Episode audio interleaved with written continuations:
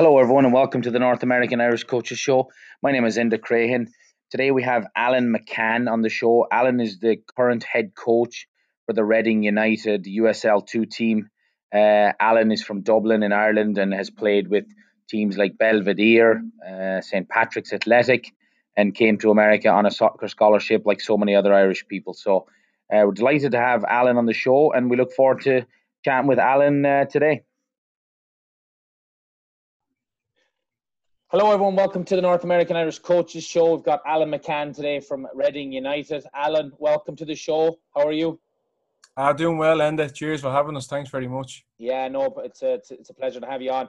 So Alan, tell us a little bit about yourself, your background within the game, playing in Ireland and then obviously coming to the States to play and now your current role and what that entails.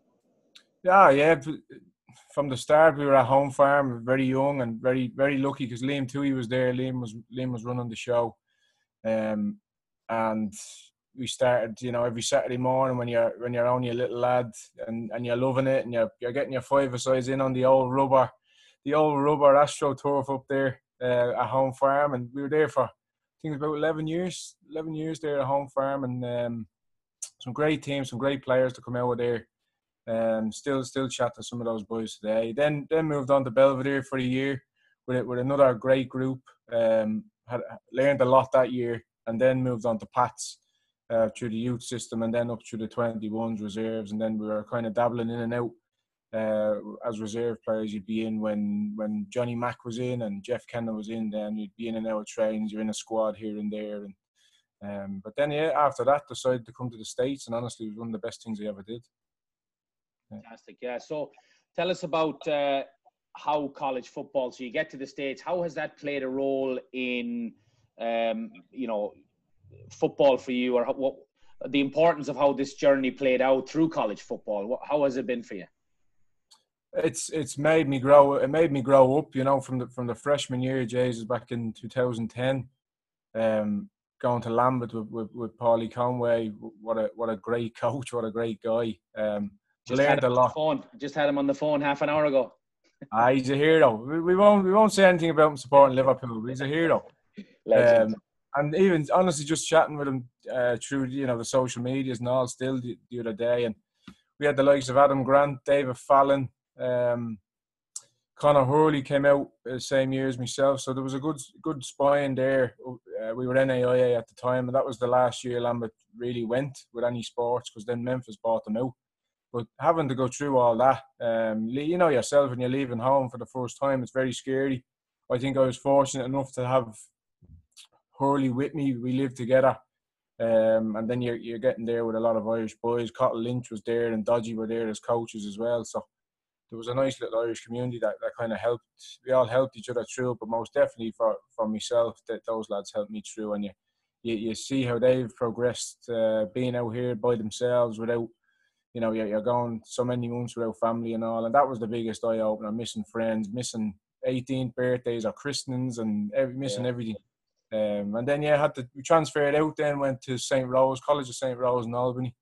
And again, got lucky because Stephen Hogan was there as an assistant. And a lad I played with at Pats, Alan McGrath, he was there as well. Great player.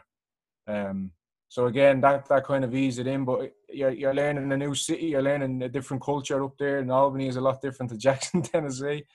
And then, then I had those NCAA issues with years of eligibility and all, because I haven't played at home, and then had to move from D2 back to NAIA, and then came down to West Palm Beach, to it was Northwood at the time, and now it's Kaiser, and then, carried... Captain there, and then carried on from there, and started the coaching with Joe Zachowicz there. So that's it's been a huge role in terms of growing up. I think that's the biggest part for me. Is you're no longer able to rely on mummy anymore.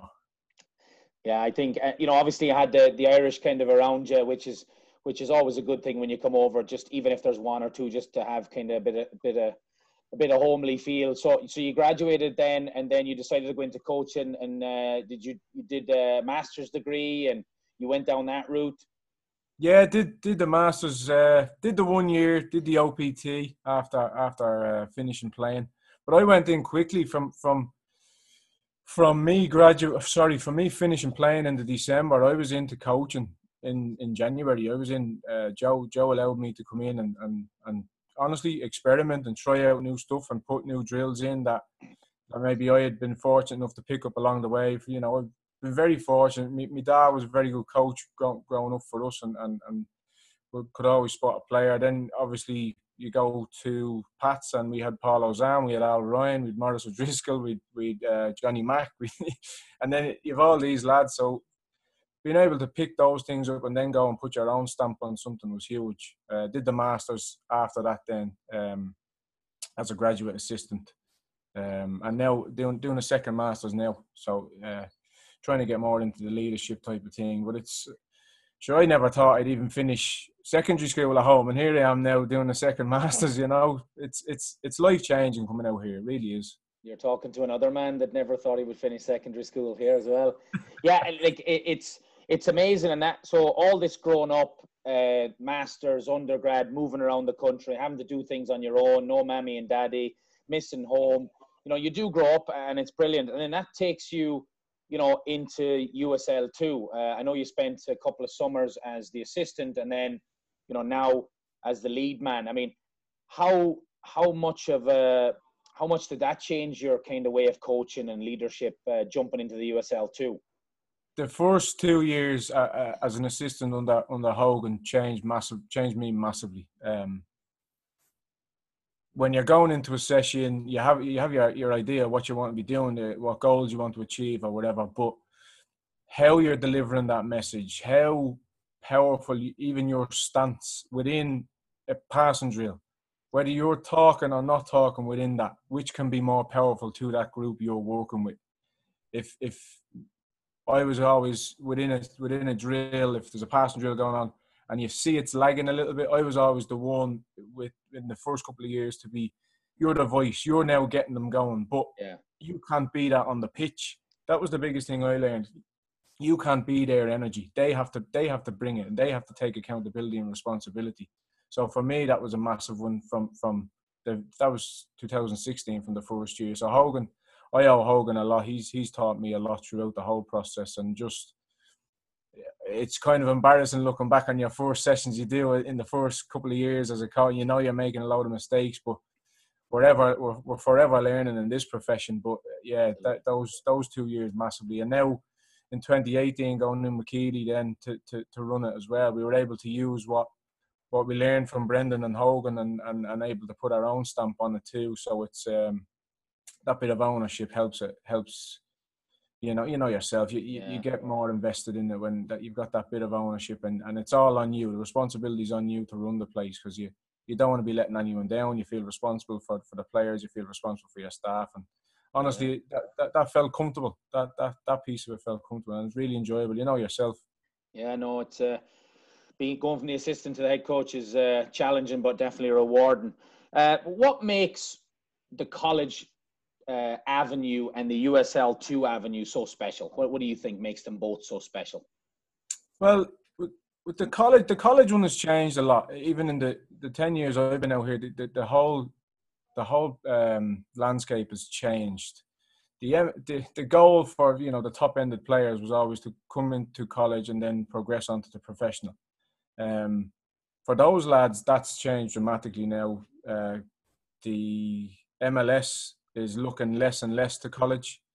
And that's where I think USL helps bridge the gap a little bit, because what happens is if you've got a club that's affiliated in with an MLS or a USL, now you're able to bring these lads like from an NAIA or a D2 that aren't getting all the attention that some of the bigger D1 players are getting. Yeah. They're able to go in, they're able to train daily with MLS players or USL level players, and they'll quickly find out how far away they are or how close they are. But also I think it opens some eyes to the coaches or to the head of a scouting department or a technical director, because that's bridging the gap for me. That's what's helped our lads progress through anyway. Without USL2 or the old PDL, it would have never happened for them. The college game now, lads are coming out more from home, and they're having success now. Yeah, they've they quickly realised that the physical side of the game out here, you know, the athleticism is something different to home. But now out here, the ability, especially at the MLS, is picking up more and more. Yeah. So they're having to be at a different level. And that's where I feel that if a lad comes out and he just does college and he doesn't stay out here for the summer, I don't think, and he tells you he wants to be a pro, I don't think his actions are matching his goals. Yeah. And, you know, the exposure it can give you in the summer, even the realisation, even you know, I'm stood there next to whoever's earning whatever he's earning a year, and you quickly realise why he's earning it and why he's been in the league for 10 years. Whereas you look at him on telly and you'll think, that's crap, this level's not good enough. But put yourself in the session and give yourself 15 seconds and you'll quickly realise, okay, I've got a lot of work to do here. So that's where I've seen the value for lads that have come through it and done it. Not just Irish lads, all the lads. Yeah, everything. Yeah, it's definitely for the foreign lads. Yeah, it's brilliant. Just going looking at the Irish lads now. I mean, obviously we're talking pre-call there. There's a lot more Irish lads coming over to play college soccer. I think, anyways. And then, you know, why do you think more lads are coming, and why do you think we're seeing more lads leaving the League of Ireland and having careers in USL? I mean, we've had. Stephen Beattie, Eamon Zaid, like guys that have played in you know, big League of Ireland teams, and there's others, Richie Ryan. So why do you think there's more boys choosing the college route, Alan, and also looking to the USL? Well, I think that the college lads, I've seen the biggest hop when League of Ireland got rid of the 21s. When it just, the gap between 19s to first team is massive. Yeah. Whereas back when we played, we had 21s and then reserves. So in those 2 years alone, you'll learn, because you're able to go from, as an 18-year-old, and you're going into, I mean, we went into Pat's dressing room and there was the likes of Keith Fahey and lads like that, and Enda Stevens and these lads. So you're an 18-year-old and you're going in training with them. And again, just like what we were saying with the USL, you quickly learn, I've got a lot of work to do here if I want to be a central midfielder, centre-back or a right-back, whatever, at this level. I think that gap between 19s and the first team, too many lads just drifted off. They weren't ready, or they weren't mature enough, or they didn't. You know yourself, two lads will peak at a different stage in their development. So for lads like myself, and I know a couple of the boys that we had at Pats with the 18s and 21s, some lads accelerated in the 21s and with the reserves because they were able to be drip-fed into first-team sessions, or they were able to travel to an away game and see how pros behave. And that's development as well. But going from an 18-year-old that's never experienced all of that to straight into a first-team environment, very tough for those types of players. So that's why I think I saw the biggest hop anyway with Irish boys asking to be out here during those years when that decision from the League of Ireland was made. In regards to the USL boys, I think it's lads get fed up with the whole... 6-month or 9-month contract. You know, they want guaranteed money. They want a better lifestyle. If you can earn the same money living in California as you are living in, no offense, living at home, you know, you're getting rained on 24/7, whereas out in California you're living an easy life and you're playing football, and that's very attractive to a lot of players, especially when you know how it is, how quickly younger lads will be told, oh, England isn't for you. You may have to search somewhere else. You look at the likes of Killian Sheridan. He's gone everywhere, you know. He's gone everywhere. And that I think that's becoming more and more attractive. The League of Ireland, it's a shame because I think it could be really, really good. But just security and lifestyle, I think. That's with the boys I've talked that have come out here, that's the reasons they've made. They've made that decision. And some come out, they stop playing altogether. Some come out and they do the coaching out here. Yeah. And that's becoming more and more attractive too, which is a shame because I think at home it could be really good if they got it right. Yeah, I mean, they've changed, you know, obviously I know you follow it just like I do with League of Ireland, and the now have national leagues that are under 13s, 15s, 18s.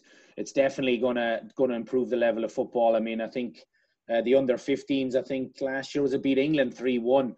So obviously youth football is flying in Ireland, and I do agree with you, the old under-21 league, there's a massive gap there from 18s and 19s up to first-team football for sure. So, Alan, what's you mentioned you're doing a master's. What's next for you? Obviously, Reading. Obviously, this summer didn't really happen, unfortunately. But you know, two coach of the years, and you know, what's next for you? I mean, you've kind of achieved everything within the USL, or have you? No, we got beaten in two finals, so no. Yeah, I didn't want to go there. But I mean, you've reached the pinnacle of the USL too. You know, getting to a final. I mean, you've put a lot of players in the professional level, coach of the year. I mean, are you going to hang on to try to win that title, or what's next for you? I feel personally, I think I owe it to the club to leave with a trophy. Yeah. With the main trophy, sorry. And continue. We committed to some players this last year and this year coming in. We've committed to a plan to help these boys progress through. I definitely want to see that out anyway. Want to honour that. That's a big reason why I do what I do, is to help these lads get a platform that maybe some others never could do. We want to continue helping any of the Irish boys that are coming out. We've got 4 or 5 of them that we're working with right now. We don't work with big groups or anything like that. We just work to help them. Sometimes they just need a familiar voice. Sometimes they just need somebody who understands where they come from at home to help them through it. And we all go through those tough moments. So continue helping them boys. And then we'll see what's happening down the line, whether it's going to be into the college game or whether it's going to be up to the USL or progress through there. There's a few options. Been on the table, chatted to a few people already, but I think for now the only thing in my mind is to continue with the league. We're doing the scouting for the league as well and helping with that, so continue with that for now. But I don't want to leave without giving Art and Troy the big trophy that they want. Some exciting games over the year for sure. Yeah, and the boys that are now in the pros too, we help kind of advise as best we can with them out here. So. It's more of a lifestyle than a job. You know yourself. You know how it is out here. It's all encompassing, and you never do a 9 to 5. You could be doing January to January. So it's it's just making sure lads and all the travelling from the year I came out now has been able to help anything that's ever gone bad or wrong. We've been able to help lads in a similar situation. You know, so. That again is something we never had out here, and probably would have changed it massively and helped us. So that's the value I see in us doing what we're doing. You're able to change lives and help lives, all with football, you know. That's it, Alan. What makes Reading so special? What makes Reading United so special? I mean, they've been. One of the, if you think PDL or you think USL2 over the last 10 plus years, Reading is, on the lips all the time. What makes it so special up there? The culture. When I was lucky in 2012, I got to go there. I was back off a hamstring injury, and Hogan got me in there. So I was there, spent the summer training there. And I'll tell you, as a player, you'll come out of there better, whether that's technically, tactically, or physically. 2 out of those 3 are guaranteed if you do it right. You're guaranteed to come out of there better. The day-to-day environment in our Reading sessions is extremely competitive. You're playing with an elite group that all have the same thing in mind. They all want to be a pro. That's the reason they're there. Their actions match up to their goals, so they're doing everything correctly. Reading's not Las Vegas, so there's not many distractions. You're able to keep them, and you're training in a pro environment without them getting paid. You're basically educating them to be a pro. Yeah. Some that struggle with that, they fall off by the wayside, or they quickly snap in and realise that we're trying to help them, and they improve. It's no surprise that a lot of them go back and have a very standout, a big standout season in the college game. You know. The culture for me, and that's been set all the way since Brendan had it. I think they were one of the very first to catch on that you'll have to attach yourself to an MLS or a USL to really do it right. As we talked about, you're able to drip feed lads then into a first team session, and you know, I remember we had Felipe, we had Aaron and Kamal go into a union session for a week or something. It was back. This was back in 2018, and watching the sessions, you wouldn't know any different. You wouldn't know they were a college kid, you know, and that's for a player to realise that. That's huge in itself. That gives them such a massive boost in confidence. And now the majority of clubs are followed suit with Reading in attaching themselves with a USL or with an MLS, because people saw the value in it. Yeah. So I think the owners we have as well are special people, and they do it. They do it for the good of the players. They're not in it for any selfish reasons, and they've sacrificed a lot to make sure that opportunity is there. And I think that's maybe not present in other places too. So it's just a unique culture. That's all about the players' progress. That's why I feel it's special and it's unique. Yeah, it's great. Well, you know, Alan, it's a pleasure just to chat to you and obviously get you on this podcast. So, you know, obviously the North American Irish coaches, you know, like we talked about before, we're here to help people and be a resource for Irish people coming to the States. And it's great to see Irish lads, you know, working in USL and PDL and college coaches. And, you know, like we said, there's a lot more Irish lads coming to the States, and through this, you know, association, we've identified lads working all over America. So, you know, you talk about being a resource for guys coming to the States. That's what we're trying to do, myself, Dave, and John O'Rourke. So, but again, listen, we'd like to wish you all the best with everything you're doing, your Masters, USL2. You know, hopefully get that national title. Maybe I'll be there to watch it, and it'd be great to see you. Be great to see you lift the trophy, you and Keely. And listen, you know, we're excited for all the other Irish guys as well, doing great things throughout the country. So yeah, and any way we can help through Reading, myself and Keely, we can help with the Irish Coaches Association. It's fantastic, and every year we've been able to meet up. Honestly, it's a huge help. So any way we can help with that, just let us know. Absolutely. Well, listen, all the best with everything. Thanks for taking your time to join us today. And we look forward to speaking to you again soon. All right, Alan? Thanks very much. All the best, mate. Thank you.